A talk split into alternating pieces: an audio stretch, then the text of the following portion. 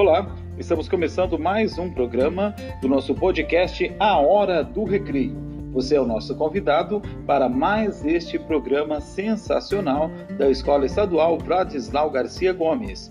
E no capítulo de hoje estaremos apresentando a formação do Clube de Protagonismo Contadores de História Era Uma Vez.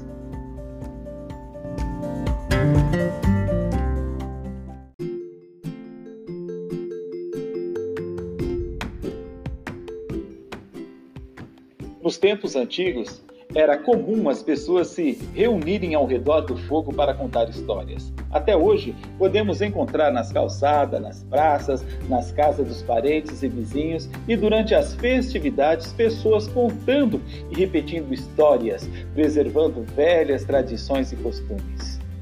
Em muitas culturas africanas, por exemplo, o hábito de contar e escutar histórias é uma atitude que se mantém valorizada e ensinada de pais para filhos. Cada história carrega consigo uma lição, um ensinamento que as crianças devem aprender e respeitar ao longo de suas vidas.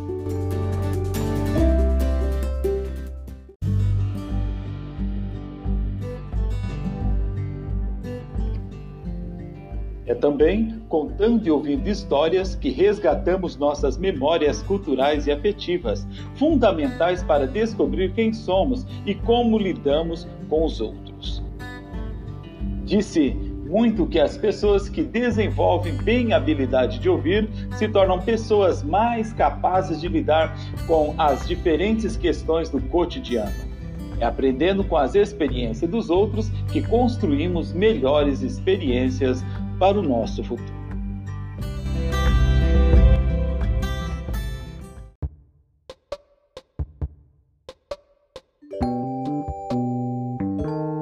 E é assim que nós da Escola Estadual Vladislau Garcia Gomes damos início ao segundo capítulo do nosso podcast Hora do Recreio, em especial hoje com a formação do Clube de Protagonismo da Escola de Autoria, o nosso clube Contadores de História Era Uma Vez.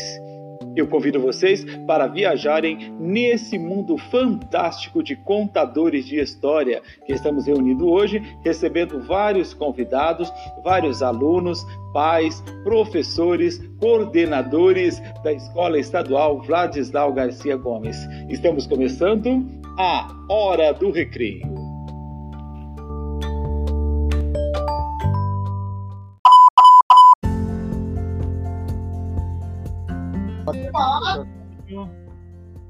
Boa tarde, professor Hélio, boa tarde, professores, boa tarde, estudantes, que são a verdadeira razão da gente estar aqui hoje, né? E vamos aí, a questão do clube de protagonismo, um dos pilares da Escola da Autoria, né? Então, nós estamos aqui hoje dando aí o pontapé inicial desse clube, lembrando aos estudantes que estão aqui presentes, que teremos mais clubes, né? A gente já iniciou semana passada, conforme o professor Hélio disse, o clube de música, e a partir de agora a gente tem também a pedra fundamental do clube de contadores de história, e no futuro teremos aí teatro e outros clubes que vão surgindo aí, tá bem? Então, sejam bem-vindos todos.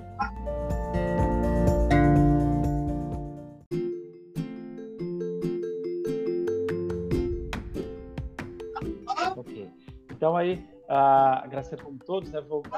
Nesse momento, cada clube, né? Nós colocamos um professor como esse padrinho, né? Como professor que vai estar dando suporte, que vai estar direcionando. Nesse clube nosso de protagonismo, né? Nesse clube de contadores de história, então nós contamos com a experiência, né? Com a dedicação, né? Com o carinho da professora Elaine Luísa de Queiroz, né? Que foi quem aceitou o convite, né? Da Escola Vladislau Garcia Gomes para estar à frente desse clube de contadores de história. Professora Elaine, seja bem-vindo, seja bem-vinda, né, para suas considerações iniciais para esse momento importante da Escola Estadual Vladislau Garcia Gomes.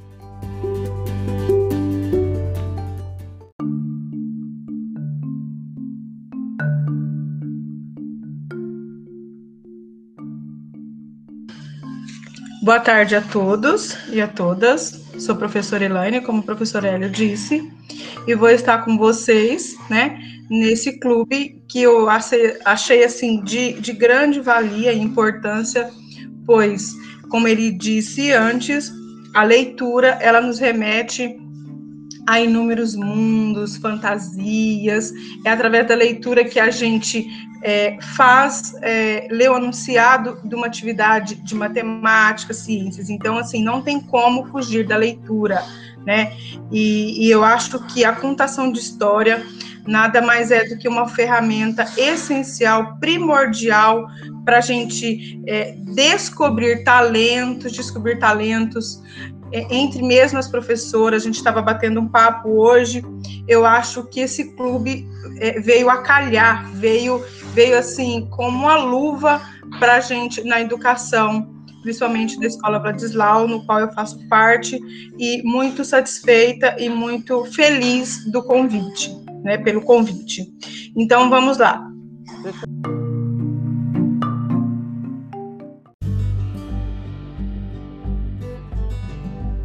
A gente não pode...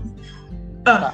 Deixa eu só, professor, antes da gente para passar depois para vocês também, vou passar para o professor Cláudio um pouquinho para ele explicar para os alunos, para os professores rapidinho, qual a importância do clube, por que se forma um clube na unidade da Escola da Autoria. O professor Cláudio passar para a gente rapidinho essa noção, que mais uma vez eu agradeço a presença dos alunos, dos professores com a gente. Professor Cláudio, fique à vontade.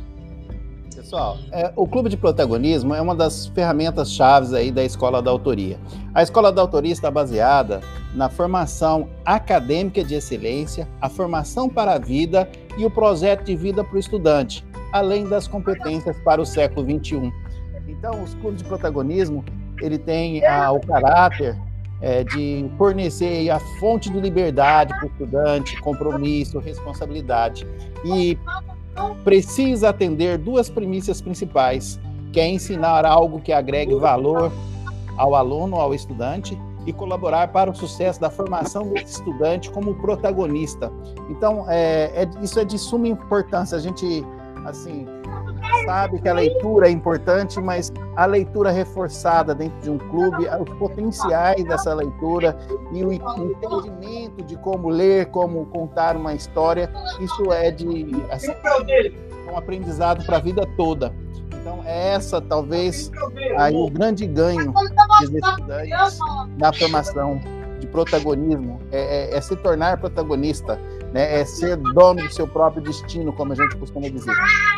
E, em suma, assim, de maneira breve, é isso que a gente espera, que esse clube atenda às necessidades dos nossos estudantes e ajude os estudantes a encontrar o seu caminho, o seu sonho, o seu projeto de vida.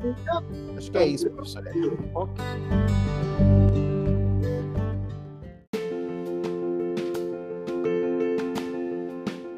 Professora Elaine, fique à vontade. Ok. Então, nós temos alguns momentos, a nossa pauta, a gente vamos fazer assim, ó, a apresentação do clube, que já aconteceu, professor Hélio e professor Cláudio, né, a história, a contação de história, o momento. Logo após o terceiro momento, a professora Rosineide vai estar mediando, né, vai estar trabalhando com o aluno dela. Depois a professora Juscelia, em quarto momento. O quinto momento, a professora Aristela.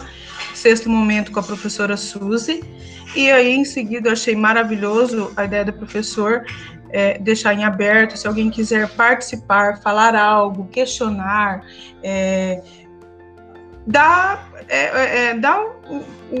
compartilhar o que ele achou, o que precisa melhorar, o que ideia, tem uma outra ideia, tem o que ele pensou do momento do clube, né?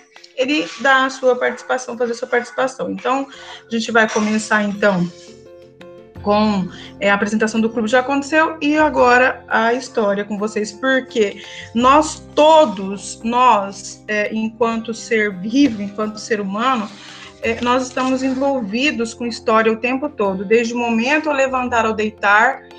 Amanhã nós contamos uma história que aconteceu no dia anterior. Um minuto antes nós temos uma história. Então, quando se tem uma narração, uma contação de história, nada mais é um ato de amor, né? E para com a criança, com o adulto, com o estudante. Então é um ato de amor contar uma história. Por quê? Porque é uma doação do nosso tempo, é uma atenção, é um carinho, é uma forma de falar, é uma palavra. Então vamos lá? Boa tarde, professora Elaine. Boa tarde, tudo bem, Juliano? Que tudo bom que você está aí. Tudo jóia. Então vamos lá? Podemos começar? Sim. Muito interessante.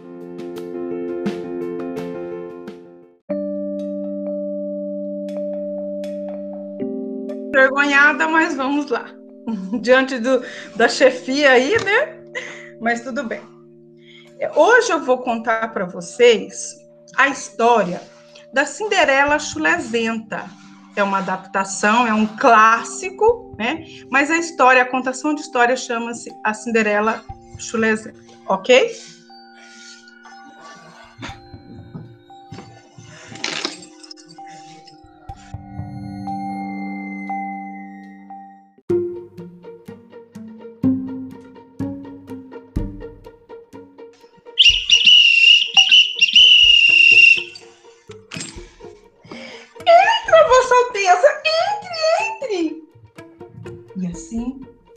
Chega o príncipe com um sapatinho procurando de quem era aquele pé. Entra, Vossa Alteza. Alteza Cru.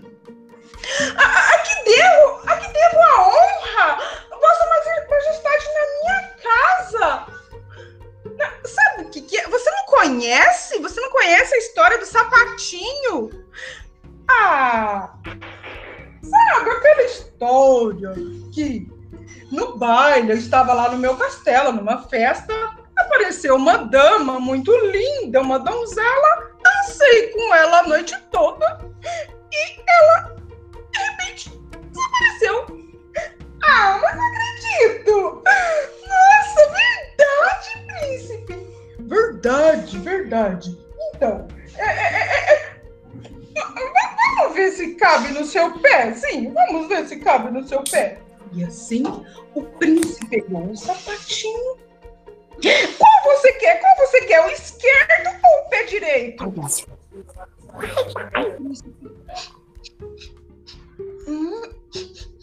Nossa, mas que cheiro é esse? Que cheiro é esse? Não sei o que... Vai, qual pé você quer? E assim o príncipe, quando foi colocar o sapato no pé da Cinderela... Nossa, você tem um gambá morto aqui? Um gambá? Não, príncipe, gambá? Príncipe? Não tem nenhum gambá. Nossa, que horror! Meu Deus do céu! Esse cheiro vem do seu pé! Não desisto! Me demito! E assim o príncipe partiu. Desistiu da princesa e a princesa começou...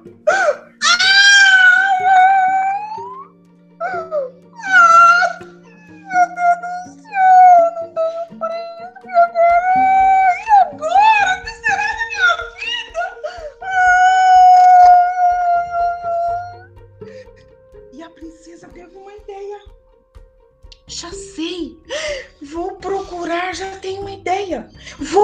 a Dona Baratinha, a guardiã dos contos de fada. Mas a Cinderela pegou, gente, o sabão em pé, lavou seu pé e nada. Pegou detergente, lavou e nada. Pegou sabão mentolado, passou talco, sabonete líquido, tudo ela fez e nada. Daquele cheiro horrível desapareceu. E a dona Caruchinha estava lá, Dona Baratinha, no telefone. Não, Barbarossa, não, de jeito nenhum. Pintar a barba de rosa, onde você está com a cabeça? Olha, esses personagens só me dão trabalho. Dona Baratinha. O que é que foi, Cinderela? O que foi? O que você quer? Ai, pelo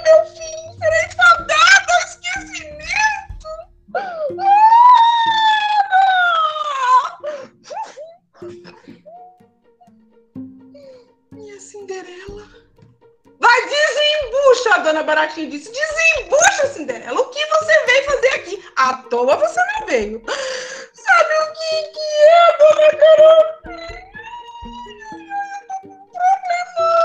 Fala logo. É que... E a dona Baratinha... Que cheiro é esse? Meu Deus, será que morreu algum gambá aqui na minha casa? Não tô sabendo. Nossa. Olha, sabe o que é? Meu pé! Nossa, que problema é esse? Calma lá. Vou procurar sua fada madrinha, ela vai te ajudar.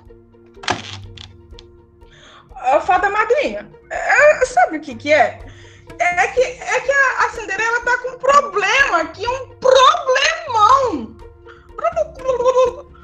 Peraí, calma, fala mais devagar, eu não tô entendendo nada. Ah, ela pediu pra eu te perguntar, Cinderela, se esse problema aí... É familiar, é hereditário. Se sua avó tem isso, sua mãe tem isso. Ah, tem sim, ai meu Deus. Então tá, obrigada, tchau. E assim, a Cinderela ficou fadada ao esquecimento. Ela não iria encontrar o príncipe. O que será que vai acontecer com a Cinderela, gente? Pelo amor de Deus! E a Cinderela chorando. Morrer sozinha por que dia? Não posso! A dona Baratinha teve uma ideia. Chegando o príncipe foi entrando... sapatinho. De casa em casa, sítio em sítio, ele passou o vagão dias batendo de porta em porta, janela em janela, e não encontrou a Cinderela, a princesa, a dona daquele sapatinho. E o príncipe pegou um resfriado.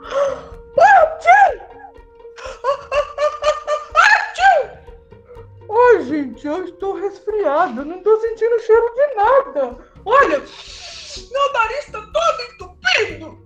E assim, a dona Baratinha já sei, resolvi o seu problema. Tá perto, Cinderela. Cheira, príncipe. Dá um cheirinho aqui. Ah, não estou sentindo nada, O que foi? Dona Baratinha? Pronto, resolvi o problema. Assim... O príncipe pegou uma sinusite, um resfriado, e nunca mais o seu nariz entupiu. E aí vocês já sabem como que acabou a história. Eles casaram, viveram felizes para sempre. E assim acabou a história da vaca Vitória. Entrou por uma porta, saiu por outra. Quem quiser que conte outra.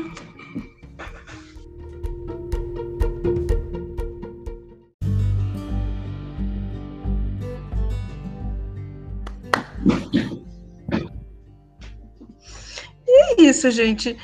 História não tem muito segredo.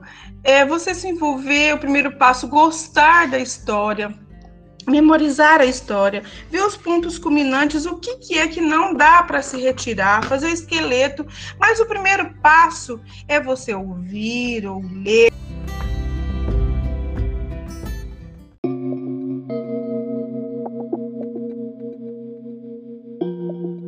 Ouvir alguém contando, acessar o YouTube, né? Gostar da história. Se você gostar da história, você vai buscar caminhos, falas. Você pode usar ferramentas ou não, você pode utilizar só a sua voz, mas é muito bom ouvir e contar histórias, né? Então fica assim, o meu recado. Todos vocês podem ser protagonistas, podem contar histórias, pensando assim no aluno, professor, diretor. Então, é assim, fica o convite, né, para quem quiser gravar ou contar ou questionar ou ir no privado, professora, eu gostei de tal história, eu queria tanto contar, a gente ajuda, a gente auxilia. Basta ouvir a história ou ler a história algumas vezes, memorizar e contar, utilizar a voz e ferramentas, não tem segredo, ok?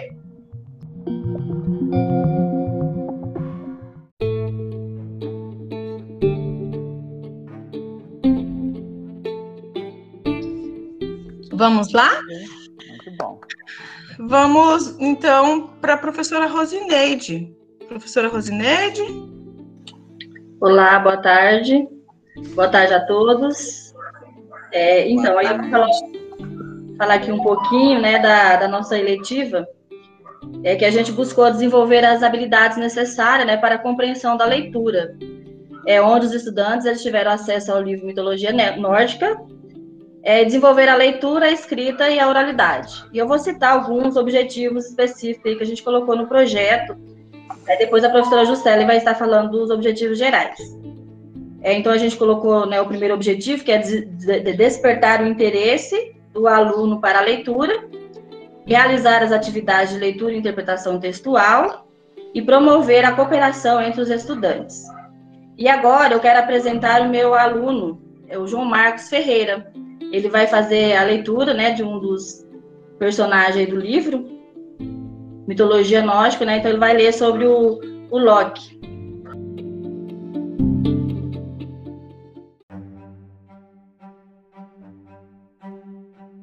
João Marcos, por favor. Oi, professora. Oi. Pode começar. Pode. Loki. Loki é muito bonito. Ele é sensato, convincente, simpático e de longe o mais perspicaz. Sutil e astuto de todos os habitantes de Asgard. É uma pena que haja tamanha escuridão em seu âmago. Tanta raiva, tanta inveja, tanta cobiça. Loki é filho de Laufey, também conhecido como Nal, ou Agulha, porque ela era magra, bonita e afiada. Dizem que seu pai era Fárbauti, um gigante cujo nome significa aquele que dá golpes poderosos. Um ser tão perigoso quanto seu nome indica. Loki viaja pelo céu com sapatos voadores, e pode assumir a forma de outras pessoas ou de qualquer animal, mas sua verdadeira arma é a mente. Ele é mais inteligente, sutil e traiçoeiro do que qualquer deus ou gigante. Nem mesmo Odin é tão astuto. Loki é irmão por jura de sangue de Odin. Os outros deuses não sabem quando ou como Loki chegou a Asgard. Ele é amigo de Thor e também seu pior inimigo. Loki é tolerado pelos deuses. Talvez porque seus estratagemas e planos o salvem com a mesma frequência que os metem a...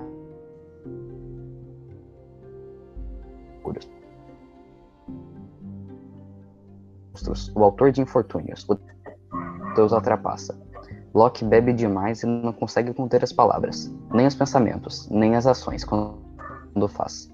Loki e seus filhos têm um papel importante no Ragnarok, o fim de tudo, e não será ao lado dos deuses de Asgard que eles vão lutar.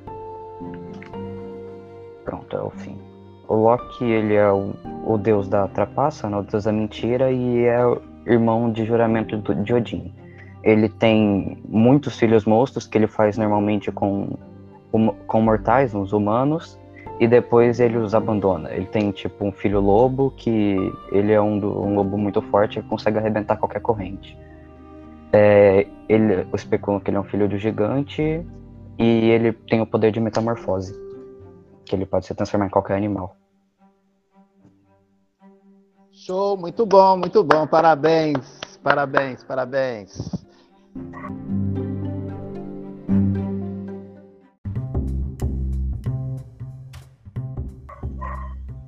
Muito bom. Olá, agora a professora Juscelia, boa tarde. Boa tarde. Então, eu estou trazendo esse trabalho da mitologia nórdica junto com a minha colega Maria Rosineide, né? Ela desenvolve a parte 1 e eu a parte 2. E a gente estamos fazendo esse projeto juntas, tá? Então, estamos andando de formas juntas. E aí, a gente, as aulas que a gente tem online, a gente está trazendo hoje para vocês um pouquinho do que acontece nessas aulas online, né? Porque esse livro é dividido em 15 contos, e os principais atores aí são o Odin, né, o Thor e o Loki. Então, a gente está trazendo o que a gente faz nas nossas aulas online, onde a gente traz os alunos como protagonistas, né? Eles lêem as páginas que a gente divide em grupo e apresenta para nós. Então, a gente está trazendo um pouquinho do nosso trabalho para vocês estar conhecendo. Tá. Onde...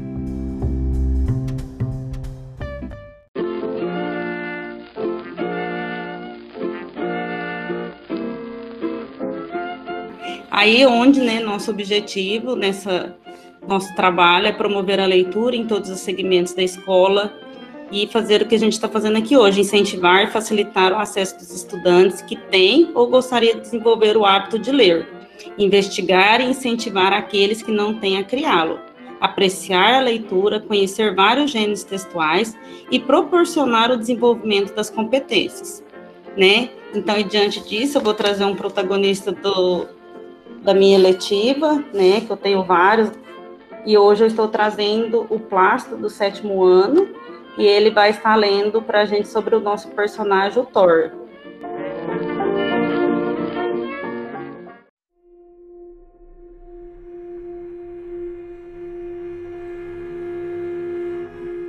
Plácido. Boa tarde, meu personagem é o Thor. Thor, filho de Odin, é o forjador de trovões. Ele é bem diferente, direto e franco, ao contrário do pai, que é ardiloso, é amigável e carismático, enquanto o pai é sorrateiro. Thor é grande, tem barba ruiva e é forte, de longe o mais forte dos deuses. Sua força é ampliada pelo seu cinturão,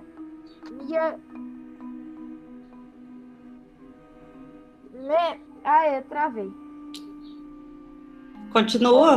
Mjolnir. Sempre que usa, a força de Thor dobra.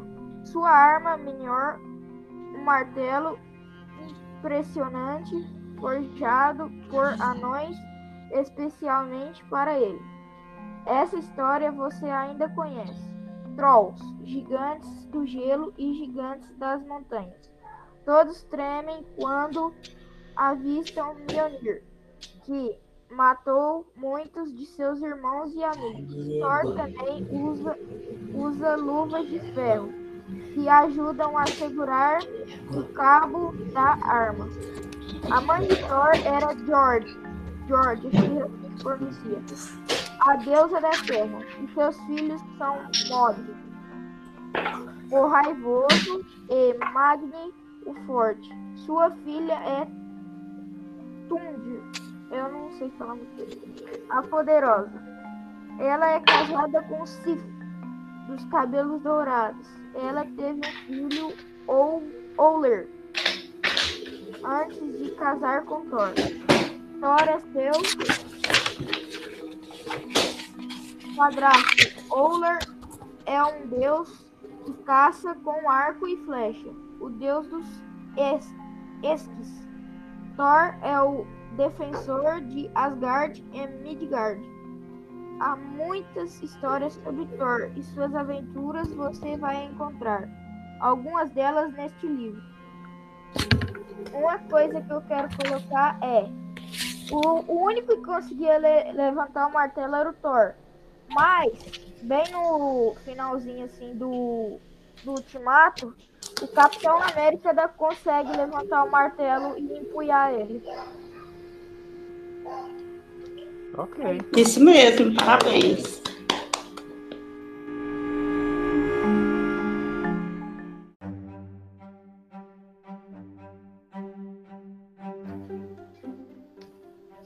Muito bom, muito bom.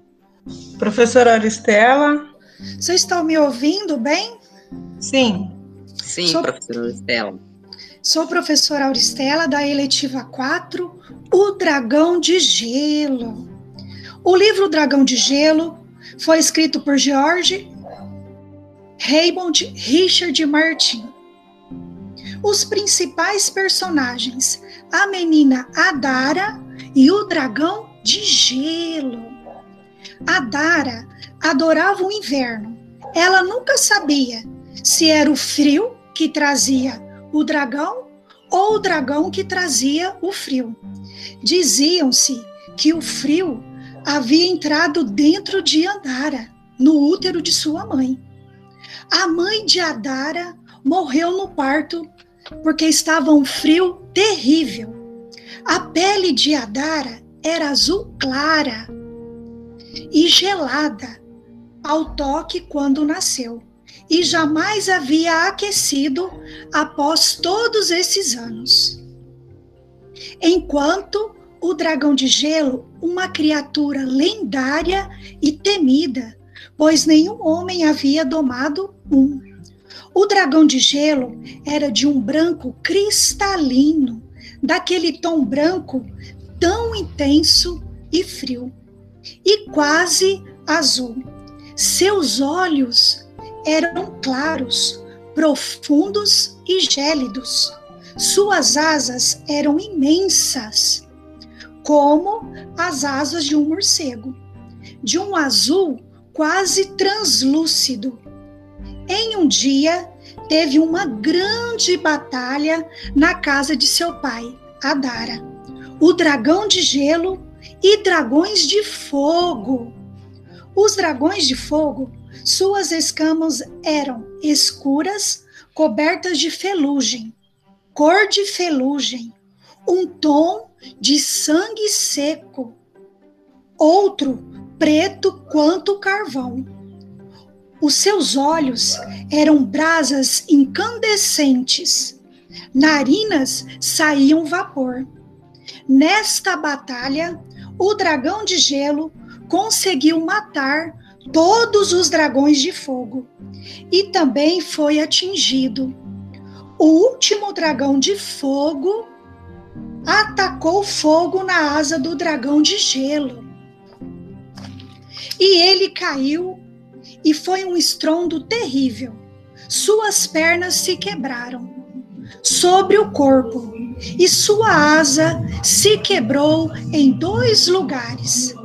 E agora? Vocês acham que o dragão de gelo sobreviveu ou morreu? Vitória, vitória, acabou-se a história.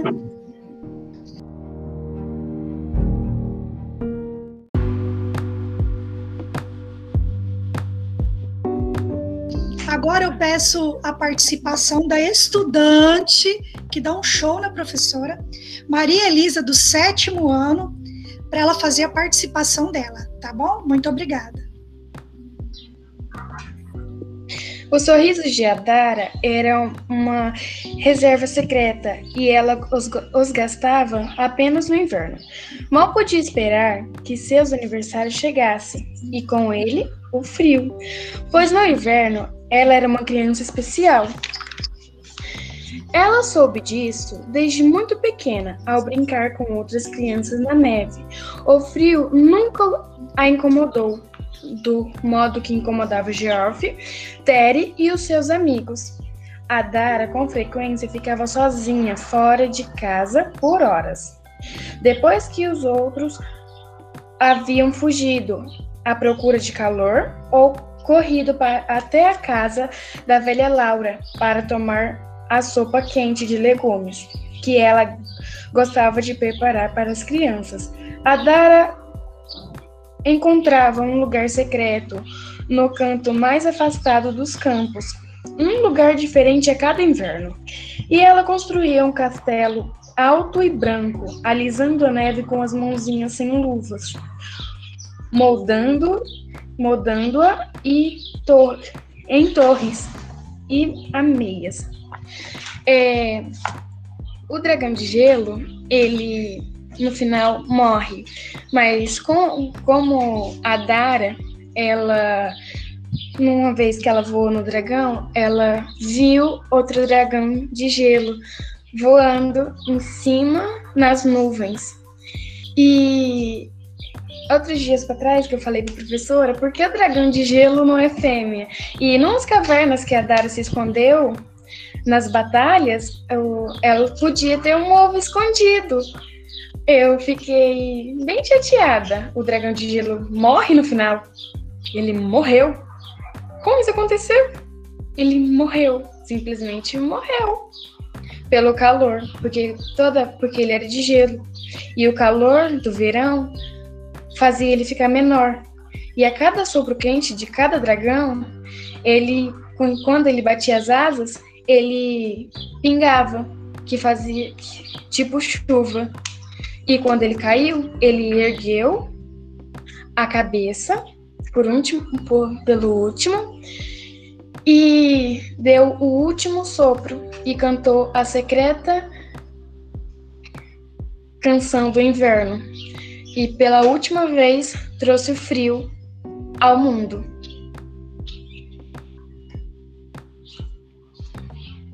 Ok. Muito bem, você falou muito bem.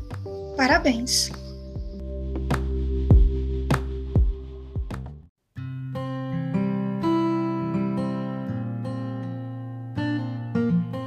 Bom, parabéns todos, para todos e todas. Professora Suzimeire. Esses meninos já têm 10 mil, ó, show. Muito bom, meninos, parabéns. Acho que nem precisaria falar nada, né? Tá tudo tão bom. Mas parabéns aí, a Auristela é sua companheira agora, hein, prima? Não precisa de mais ninguém, não. O livro que eu vou estar falando um pouquinho aqui é Longe das Aldeias, tá? Do autor Robson Fizeiro. Então, vou ler um pedacinho para poder estar explicando para vocês. Tenho medo de não conseguir escrever estas linhas solitárias antes da partida definitiva da minha mãe. Ao lado do leito, onde ela agora dorme, um sono intranquilo e breve. Decidi reconstruir sua vida. A história aqui conta de 3 mulheres, tá? Madalena, Mirja e Marija e Mirna. E de Emanuel, tá? Elas são a família que fogem da guerra, tá? E eles passam por vários processos, só que no decorrer de você estar lendo a história, você só vai descobrir bem lá no final o que realmente aconteceu. Porque a mãe dá crises e fala de um pai, que o pai dele está chegando e ele sempre vai para o portão à espera desse pai e esse pai nunca chega e em alguns momentos a mãe surta, ele é agredido e ela sempre diz que os olhos dele se parecem com o do pai. Ele cresceu com essa esperança de onde está o pai. E a mãe algumas vezes, né, na crise, ela foi encontrada no banco da praça, esperando os soldados descerem. E ele sempre imaginando como seria o pai dele, onde estaria o pai dele. E nesse processo, a tia dele arruma alguns namorados, trabalha em um hospital. E ele sempre tentando resgatar a história dele. E a tia conta, né, conforme ele vai perguntando, a tia vai falando alguns momentos da vida delas. E aqui no livro fala quando ela fugiu, né, quando eles fugiram da guerra, ela estava grávida, fala o lugar onde eles se esconderam, teve o parto de Emanuel, né, e aí eles tiveram que sair daquele lugar porque eles foram denunciados, porque os inimigos, né, queriam matá-los. E eles refizeram a vida, por isso que o livro chama Longe das Aldeias. Refizeram a vida longe de casa, mas chega um momento em que ele descobre a verdade. Ele faz 18 anos, tem a festa dele de 18 anos, e ali ele descobre que o pai, nada mais, nada menos, também foi morto na guerra. Por quê? Porque o pai dele foi usado. Né? Ele foi mandado lá onde estava a mãe, que eles estavam dentro de um hospital, elas ficaram separadas, uma num quarto e outra na outra. Quando ele foi, o soldado foi obrigado a entrar para estrupá-la e matá-la, mas ele não teve coragem de matá-la. E ali ficou o fruto do amor dos dois, e ele foi morto. Então ali, sempre dizia no livro, um amor que ela não encontrou, que ela não viveu, mas que ficou guardado dentro do coração dela. Então é um livro assim, muito, muito gostoso de ler, que você vai lendo e vai te despertando para a segunda parte, para você continuar lendo. Então foi essa a história. Ele foi criado, né, pela tia e pela mãe, e a mãe, nesse desespero, ficou surtada, né, alguns momentos de desespero pelo que elas passaram.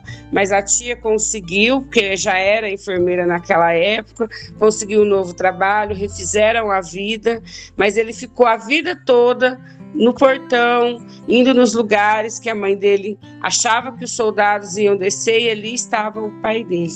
Então tem até um pedaço que ele fala assim: imagina os seus olhos como os de um jovem comum de minha terra natal, nunca os vi, nele é em mim mesmo. Então ele sempre procurava achar quem era o pai dele. Essa é a história Longe das Aldeias.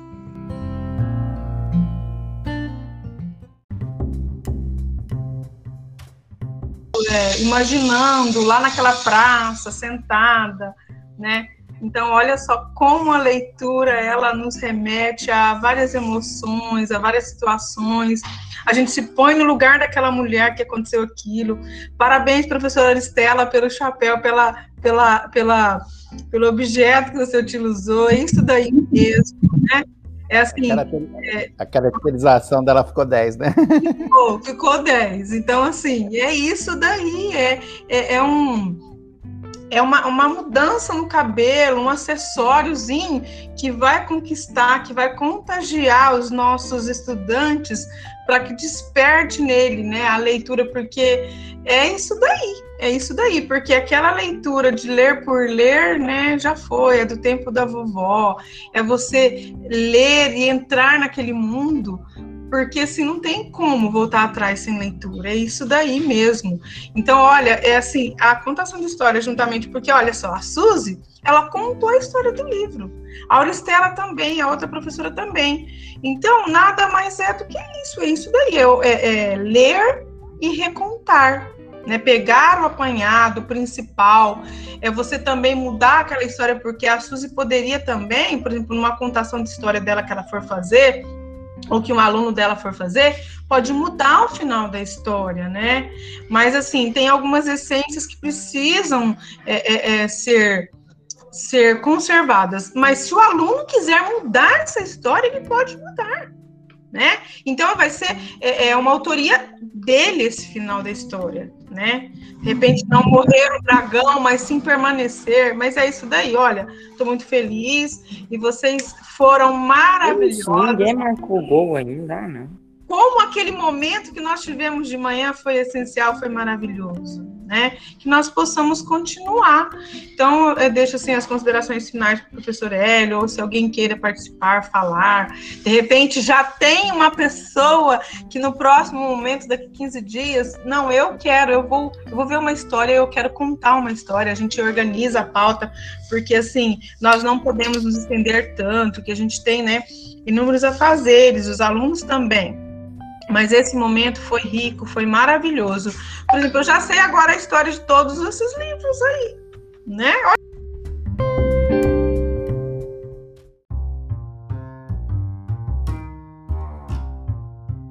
Olha que bom, que perfeito, que ótimo, né?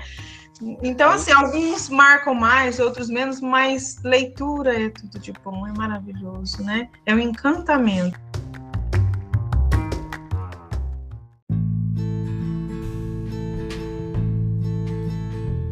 Gabriele, acho que para Vitória, acho que é isso que deu a mão depois aí. Professores, aí a experiência de vocês para a gente compartilhar. Ô, professora, tem tanta coisa que já aconteceu comigo para eu contar. Ok, Plácido. Fica à vontade, Plácido. Conta uma experiência de livro, de leitura, de revista, de contação de histórias. Pode contar mais uma para a gente, bem rapidinho. Teve uma vez que eu fui pro Alto Araguaia com meu pai e minha madrasta. Aí a gente foi tomar banho no rio, sabe? E aí alguma coisa beliscou meu pé. Eu peguei e fui lá e calcei o chinelo pra ir tomar banho dentro do rio. Imagina, tomar banho dentro do rio com o chinelo. Aí o rio era corrente e carregou meu chinelo. Aí meu pai foi atrás, eu era pequeno. Aí no que meu pai foi atrás do chinelo, eu fui atrás do meu pai entrou na correnteza. No que eu entrei na correnteza, eu comecei a tomar uns golão de água, uns 3 goles de água assim que eu tomei. Meu pai largou o chinelo pra trás e veio e me puxou pra cima assim, me tirou pra fora. Me falou, você nunca mais faz isso, você nunca vai, toda vez que eu for pra correnteza, você nunca mais vai atrás de mim. Aí eu, tá bom, pai. Aí ele ficou bravo comigo depois. Ok. Show, muito bem, Plácido. Muito bem. Ele foi salvar o chinelo, teve que salvar foi ele. Ok. Gente, só para vocês entenderem um pouquinho o que é o Clube de Protagonismo. Então, acabou de acontecer que hoje, né? Tanto que foi criado aqui até agora, né, tanto que as pessoas aprendem, tanto que nós aprendemos, né, nessa troca de experiências. E aí cada um no seu grau de conhecimento, e aí o tanto que é interessante, e principalmente que vocês possam criar estudantes. Então, assim como essa história do Plácido, não é diferente, o Dragão de Gelo ele surgiu de alguma experiência de alguém, nada é criado do acaso, nada sai da cartola assim, inventado, tudo tem algum pezinho na vida real, as pessoas só, como diz o... Eu gosto muito de uma história, Narradora de Javé, que lá tem uma personagem que fala muito, é só o floreio, né? A gente precisa florear as histórias da vida real, mas a história que o Plácido tem aí, tranquilamente, seria aí um capítulo de um livro tranquilo, né? De sobra. Basta a gente, assim, ser autor, né? Colocar isso no papel, o professor Hélio aí com protagonismo, olha aí, né? O exemplo aqui dentro de casa, dentro da escola, alguém rascunhando aí, escrevendo. Então é isso, gente. Todos nós podemos ser escritores, todos nós podemos ser contadores de história. Ninguém nasceu sem talento. Todos nós temos um talento, uns mais para uma coisa, outros mais para outra, e aí cabe a nós encontrarmos o nosso talento.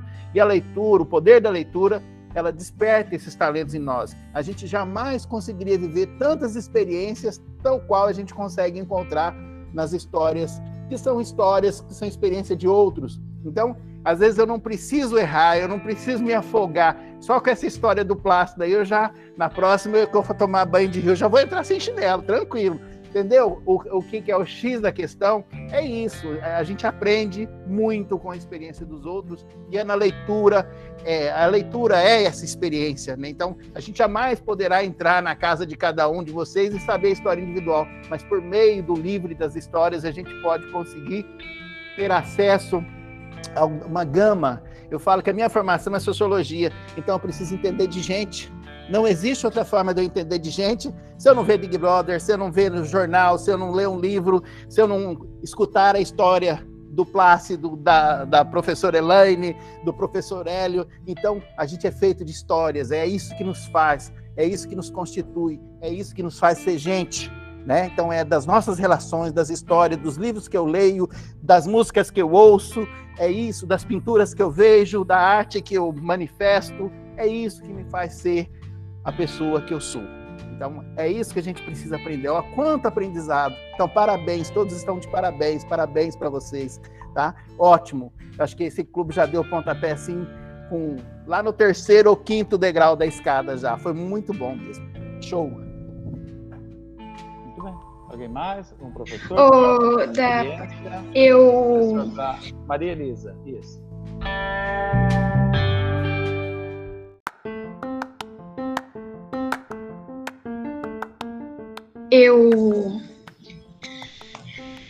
Eu pensei assim, né, que se na próxima sexta dá pra eu e a professora ler ou ver o filme e estudar o Mistério da Lua Azul, porque eu vi o filme e achei muito interessante, que é um lugar, uma cidade que tá sob um feitiço de uma lua, porque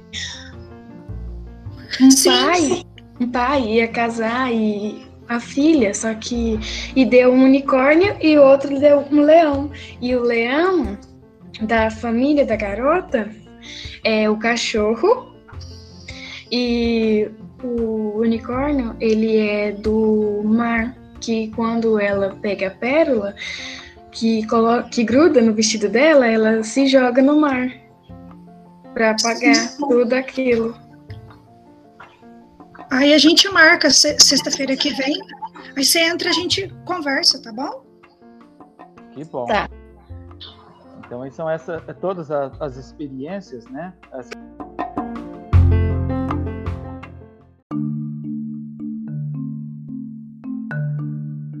Alunos, professores, né, que nós tivemos, né?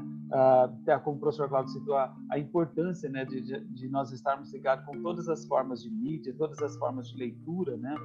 Eu mesmo sou fascinado por histórias em quadrinhos, quando ali os meninos lendo, né, o Plácido, descrevendo através da mitologia nórdica, toda aquela história do Thor. Então veio como um ambiente ali de quadrinhos, um ambiente de leitura. Então traz para a gente essa reflexão. E aí a importância, né, de nós ouvirmos, de nós contarmos história para os nossos irmãos, para os nossos pais, e assim, e o que a professora Elaine destacou, a importância da leitura, né, e de nós vivermos as situações e estarmos desenvolvendo nós mesmos, então, através do crescimento que cada um de nós podemos ser através desse campo mágico da leitura e de poder contar, né, de contar a história, de trazer sonorização para as nossas histórias, né? Então a gente às vezes muitas histórias que nós ouvimos, às vezes de ouvir a sonorização, nós já identificamos com algumas músicas, com algumas histórias, como eu, por exemplo, só simplesmente seu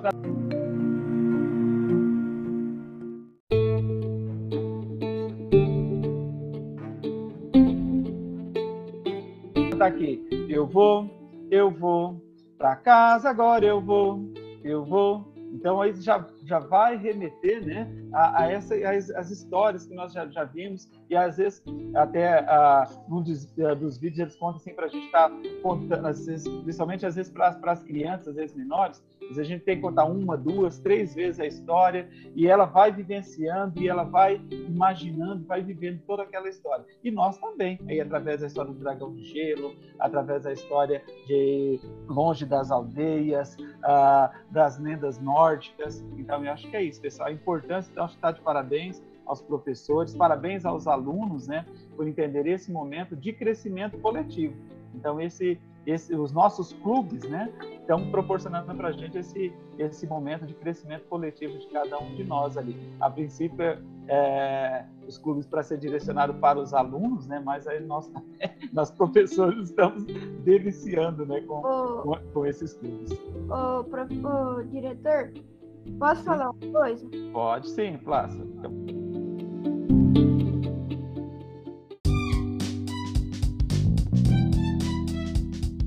A hora que eu fui ler, me deu um gelo na barriga e começou a travar a garganta. Eu ia ler, minha garganta travava.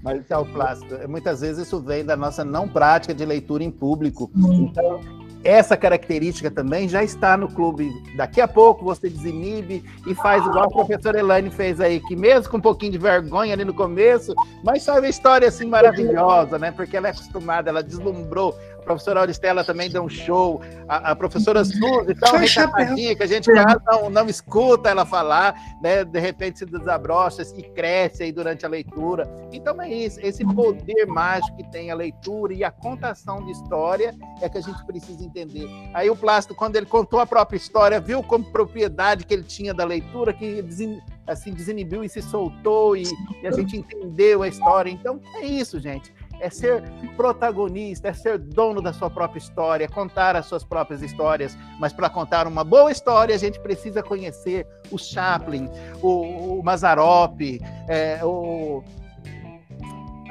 brasileiro lá, o Monteiro Lobato.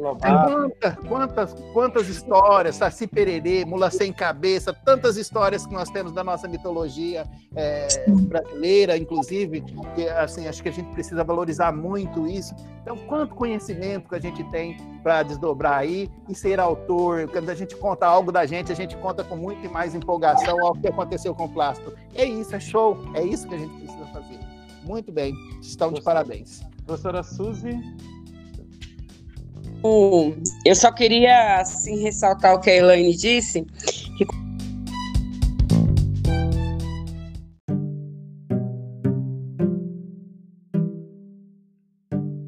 conforme a gente foi lendo, eu fui lendo o livro, eu fui aqui contando para os meus filhos. E você ficava ansioso, parecia que você estava naquele lugar sentado, pensando o que ela estava fazendo lá. E quando ela falou da inversão da história, realmente, quando chegou no final, eu saí assim, gente, vocês não acreditam o que aconteceu com o pai do menino. E a vontade era de que a história fosse que nem da que ela acabou de contar, né? Que eles fossem felizes para sempre, que eles se reencontrassem. Então a gente tem essa vontade, né, de a contação de história é igual você vai falando e vai recontando e vai aumentando um pedacinho, né? Quem conta um conto aumenta um ponto. E eu tive essa vontade, porque na hora que eu descobri o final, eu saí gritando eles: meninos, olha aqui, vocês não vão acreditar como que foi o final. E isso eu acredito que para todos nós hoje foi assim, é lógico, trabalhar lá na sala, falar é de um jeito, saber que os nossos diretores estão presentes é diferente, mas assim, isso foi brilhante a apresentação da Elaine. Eu até disse para ela de manhã, quem é regente é outra história, nós estamos de fora, mas senhora Estela foi show. Eu acho que, eu acredito que é um grande passo para uma nova história, né, do protagonismo juvenil. Ok, professora.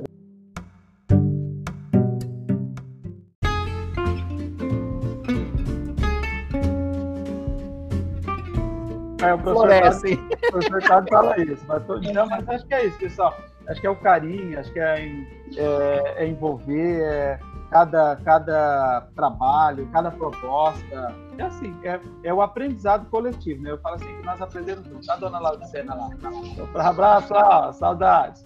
Tá bom? Algum professor quer fazer mais? Algum aluno, algum professor? Quer falar mais da sua experiência de leitura? Ô, professor. Deixa eu ver, peraí, quem? A Maria Elisa? Maria Elisa. E o Plácido, fala logo. Fala tá, aí, Plácido, que você ia falar. Maria Elisa, depois o Plácido, pode ser. Não, o Plácido começou a falar primeiro. Ah, o Plácido, desculpa, Plácido, você. Eu tenho tantas histórias pra vocês escutar que dá 2 anos aqui, ó. Vixe, opa, em nosso clube aí, nosso clube vai estar fortalecido, Plácido. Esse aí é a próxima aula, então. Ainda bem, ô, Plácido, ainda bem que você tá lá no 7º ano agora, né? É. Nós temos até o 3º do ensino médio para escutar você. Que bom. Maravilha. Que bom, Maria Elisa. É, assim, eu vi o filme, né? O Mistério da Lua Azul. Ah. Eu vi. E aí eu pedi o livro para minha mãe. Eu vi também, aí ela falou, não, eu vou te dar outro livro. Aí ela me deu o livro Peregrino. Aí eu vi o filme, a menina que roubava livros. Muito bom. E minha irmã tem. Aí eu peguei e falei assim, Jéssica, você já foi lá na casa da avó pegar o livro? Jéssica, toda vez que eu vejo ela, pergunto se ela foi pegar o livro. Isso.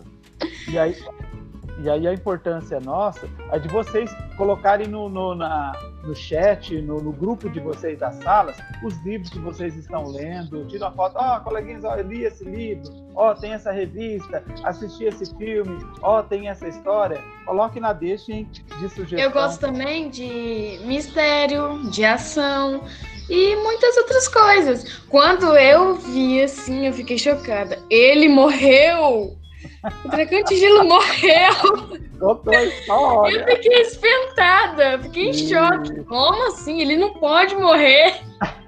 Então, mas abra a porta aí para você recontar uma história. Que é um dragão de gelo que não morre, ou um outro dragão aí que não morre. Né?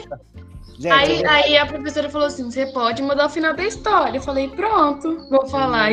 Ela tinha um ovo escondido, ele chocou. Isso, que bom. Muito bom, pessoal. Acho que é aproveitar aqui um pouquinho, professor, só para convidar os estudantes, que a nossa biblioteca ela tem bastante livro, então muitas vezes você não tem condições de comprar ou está ocioso em casa aí.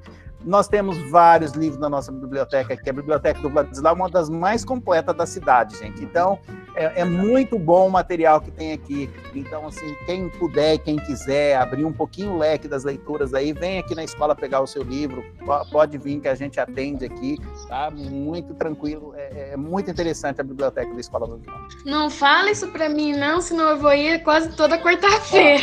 Ó, acabaram de chegar livros novos. Ó. Tem duas caixas excelentes, acervo está recheado, tá bom? Livros de ação? De ação, de aventura, de mistério. Tô dentro. De sonho, de tudo, tem de tudo. Vocês vão me enjoar de ver aí. Não, tranquilo. Então, pessoal, eu acho que é isso. Algum professor quer tecer mais algum comentário? Então, pra gente...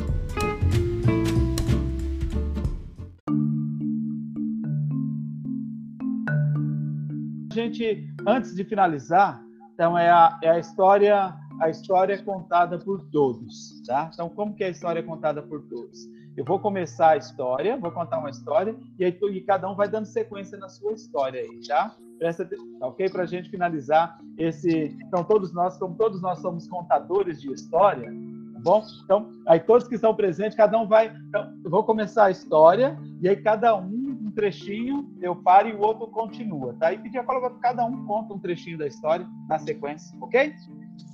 A história tem que ser a mesma ou pode ser diferente? É uma história, estou começando a história, é um livro só que nós estamos escrevendo a partir de agora. E o livro chama O Mistério da Lua Perdida. Tô dentro! Era uma vez, na longínqua cidade de Santa Fé do Paranema, morava Arthur e João. Eles premeditaram encontrar um mistério que rondava por toda essa cidade. E ali, sabiam que, para desvendar esse mistério, teriam que chegar à Lua Azul. A Lua Azul era uma bolinha pequena. Ela era tipo uma bolinha que passava em geração em geração numa família. Só que um dia, e ficava entre um medalhão. Só que porque um rei a derreteu, que um rei a derreteu. E com ele, com aquele medalhão e com aquela pedrinha da lua azul, eles... Pera aí que eu congelei. Eles afastavam os inimigos, ajudavam nas plantações e... Só que um dia o filho mais velho do rei pegou o medalhão porque ele queria todo o poder e assim perdendo a pedra. Como em toda boa história e das pequenas cidades, o marco fundamental da cidade usa ser a igreja. Então, para buscar esses mistérios e conhecer um pouquinho melhor essa cidade, foi-se procurar nas escrituras da igreja quais os fundamentos da pedra, o que fundava aquela pedra, para descobrir maiores detalhes dessa pedra. Aí, num certo dia, eles pegaram e acharam um medalhão que estava guardado há muito tempo em uma caixa. Eles foram ver mais algumas coisas no mistério, até que eles foram na igreja conversar com um velho que era bem antigo e conhecia muito a cidade. E ele foi explicar que a lua só aparecia em semanas no e que aquilo lá que estava guardado há muito tempo não pode sumir.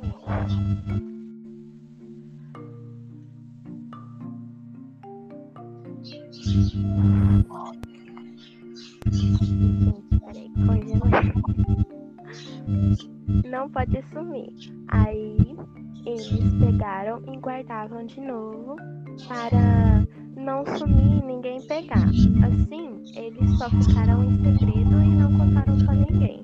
Até que um certo dia, uma pessoa, um homem, roubou a pedra e eles foram lá procurar onde estava e não encontraram.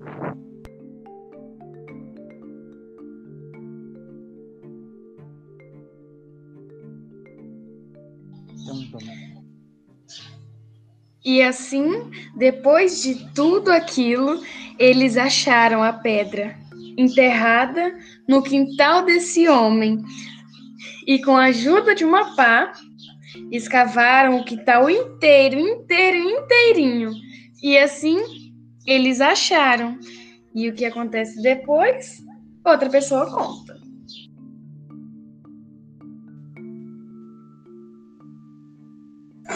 E o grande mistério foi desvendado?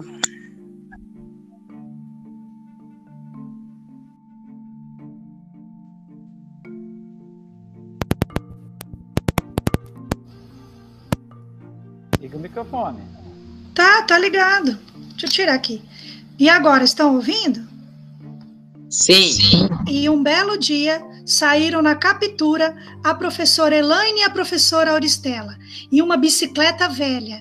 Pedalaram, passaram sobre uma grande ponte cheia de brilhante. Pararam e ficaram procurando os detalhes daquela pedra. Azul, amarela, rosa ou vermelha? Eis a questão. Qual cor que caberia no medalhão?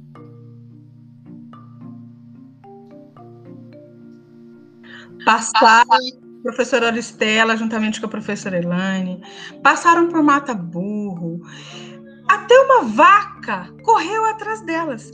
A bicicleta das duas, elas ficaram tão apavoradas que entrou dentro do Mata Burro. E elas gritaram socorro, socorro. Tiveram que deixar as bicicletas e sair correndo, passar embaixo de uma cerca e procurar ajuda. Porque tinha uma vaca com um bezerrinho novo que quase chifrou elas. Quase, mas não chifrou. Elas pediram socorro e as bicicletas ficaram encalhadas lá no Mata Burro.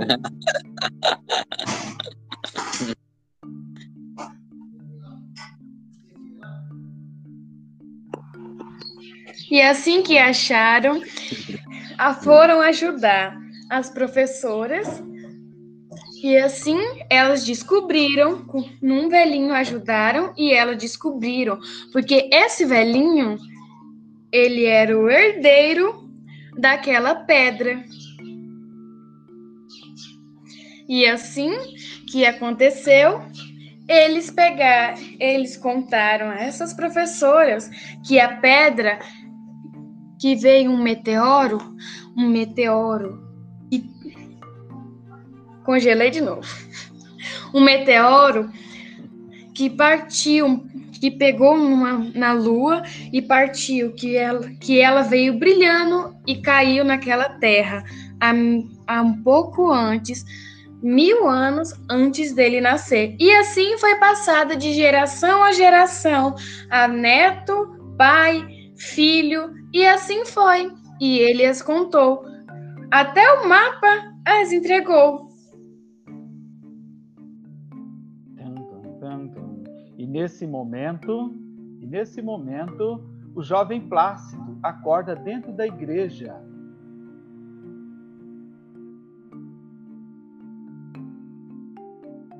E ao seu lado estava João Antônio. Plácido! Acorda, Plácido! Hã? Você dormiu? Dormi.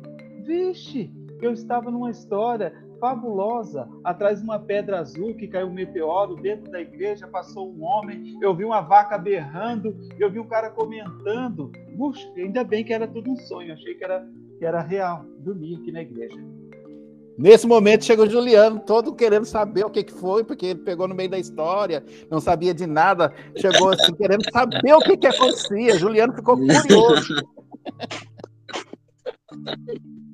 E assim eles contaram. João Antônio e Plácido contaram o que tinha acontecido.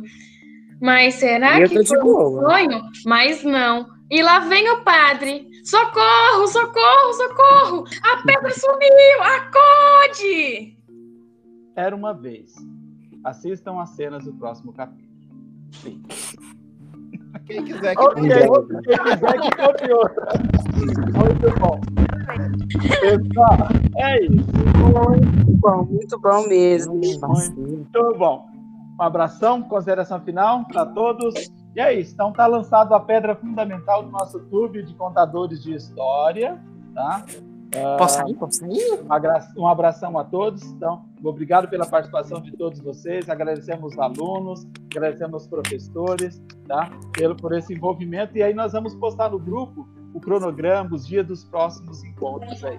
Meninos, super feliz com a participação de vocês, um abração, bom final de semana para cada um de vocês. Um beijão, um abraço para todos, ok? Muito obrigado. Deixa eu tirar as fotos. Abre aí o link, é o O João abre lembrou. Obrigadão. Para a gente tirar as câmeras, para tirar foto. Quem puder abrir a câmera só rapidinho para a gente tirar uma foto de todo mundo? Quem puder? Fazer um print. Joia? Vamos lá. Fica sentado. Então tá, 1, 2, 3. Pode fazer um print aí todo mundo. Cada um faz um print para nós compartilharmos depois. Então tá, muito obrigado. Bom final de semana, um abração, beijão. Não, obrigado. Obrigado. E aí visitem a biblioteca, tá? Quem puder. Tá? Não, obrigado. Estamos aqui. Um abração. Tchau, professor Hélio. Tchau, tchau. Um abração. Muito obrigado. Até mais. Até sexta-feira que vem.